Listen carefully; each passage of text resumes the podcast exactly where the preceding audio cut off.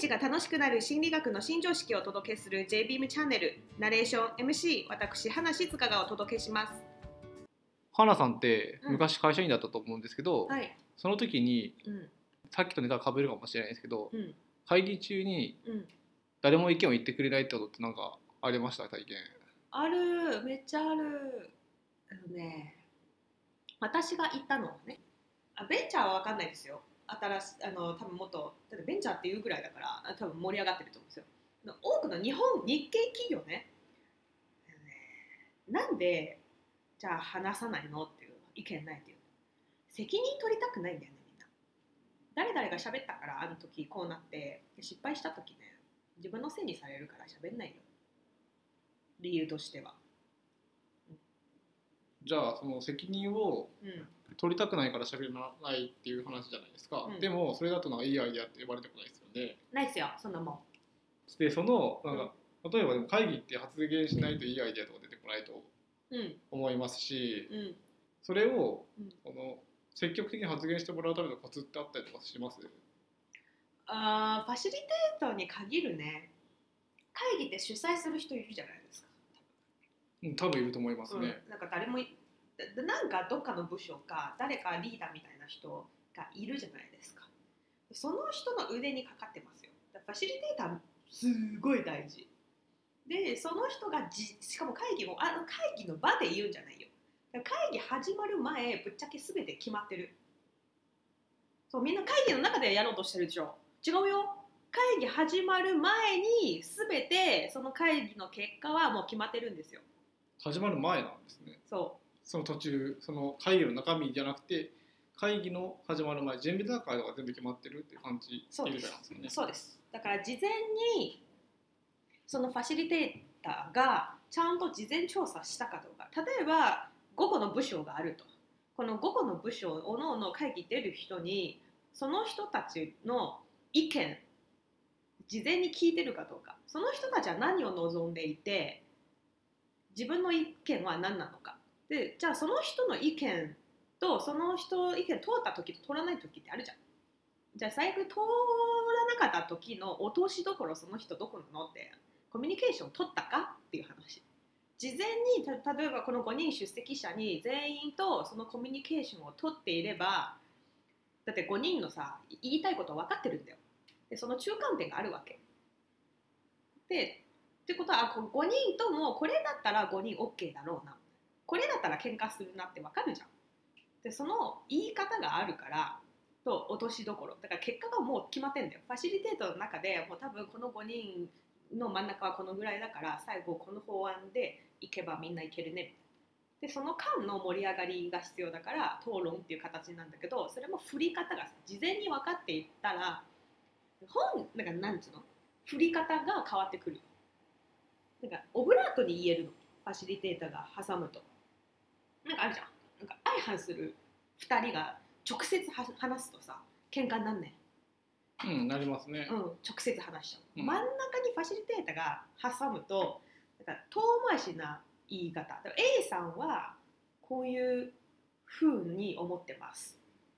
で B さんはこういうふうに思ってますよね。っておのおの確認してでお互いはうんそうだよ。ってじゃあ言い方もファシリテーターが言ってるからなんか当たり障りない。感情が挟まないんだよ純粋に。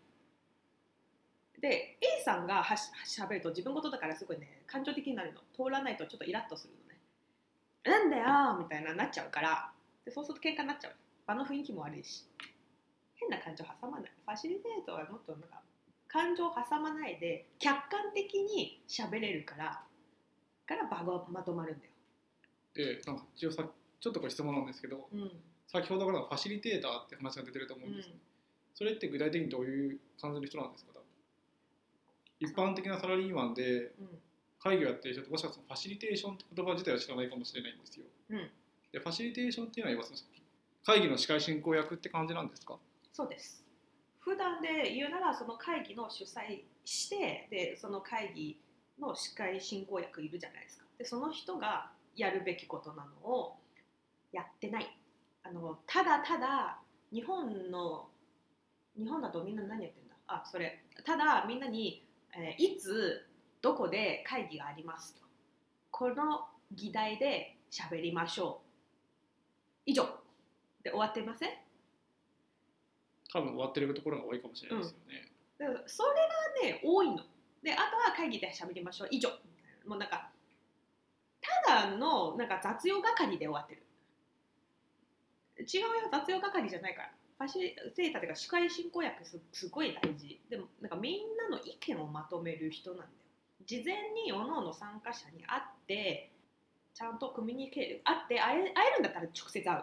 会えないんだったら電話する。で事前にそのそれぞれの参加者全員とラポールつまり信頼関係をある程度作って全員さしょなんかあんまり信頼関係ない上で一気に集まったらさもう喧嘩に決まってんじゃん。見えるの？その先が。どっちかだよねうん？喧嘩になるか盛り上がってすっごい喧嘩になる。自分の意見闘争するとええー、みたいな。があの誰も発言しない。シーン。それじゃあその会議で意見というかうんを出してもらうための、まあ、一つの方法としてはうん。その司会進行役の方がうん。事前にその会議に参加される方うん。とコミュニケーションを取っておいてうん。その方がどういう人なのか、うん。でその会議に参加される方がどういう方なのかうん。とかどういう発言をされるかっていうのを把握しておいてうん。その上で会議を回していった方がうまくいくっていう感じですそう。です。そう。みんなやらないもんそこまで。残念ながらそれ勉強してないのもそうだし教えてもらってないじゃん。最初からもう教えてもらってないからわからない。そん今そのあ今じゃあ聞いてあその存在をしたとしてじゃあ勉強したいんですってなったらどこに行ってそれ勉強すればいいのかがわからないし。じゃあそれをその方法を学ぶために最初にやっといた方がいいことって何何かあります？最初に学ぶ方法。例えば花さんってうん。NLP 学んでるじゃないですか、はいでその NLP の中ではいそのこの会議というかファシリテーションに使えそうなものって何かあります？ありますね。え NLP で言うと、世の中わかんない。私が NLP 習って使えるとしたら NLP、まあ、プラックなんですよ。もう初初期で学ぶものなんですよ。統合というものがあるんですよ。統合っていう技法。相反するものを一個にするっていう方法なんですよ。だから使い方としては、なんかよく、まあ、自分だったらやりたいけどやりたくないと相反するやつあるじゃないですか。やりたはいいけどめんどくせえなみたいな。はいありますね、うん、とかで人とだったら例えば夫婦喧嘩とかなるじゃん、はい。うん、なんか例えばなんか奥さんはもうなんかご主人がすぐなんか靴下をそこら辺に捨てちゃうのよって言って。もう私が毎回た片付けるの。でご主人は別になんかすぐ靴下捨てちゃう。いや片付けたいんだけどなかなかねすぐなんかできないんだよねなかなか。っていう夫婦間とか。それも統合だし。で会社もそうだよね。うん、A っていう部署が例えば品質管理だったらさこうもっとちゃんと品質の面できっちりやってもらわないとなんかトラブルあった時なんか困るよ。会社の信用に関わるよとか言うじゃないですか。うんで一方じゃああの輸送する物流の部だといやじゃあ品質を完全に保ったままあのこのあなたがおっしゃるレベルで保つとなんか物流ってなるべく安く抑えたいじゃん。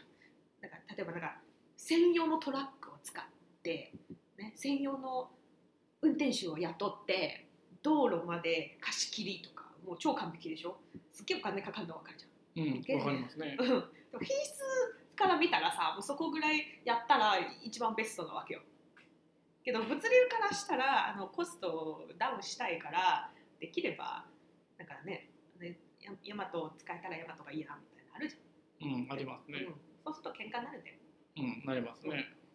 でそこを対立したら事前にこういう技法が分かっていれば事前にその2人のおのおのコミュニケーションをとって解決する方法が分かるようになるんですよ。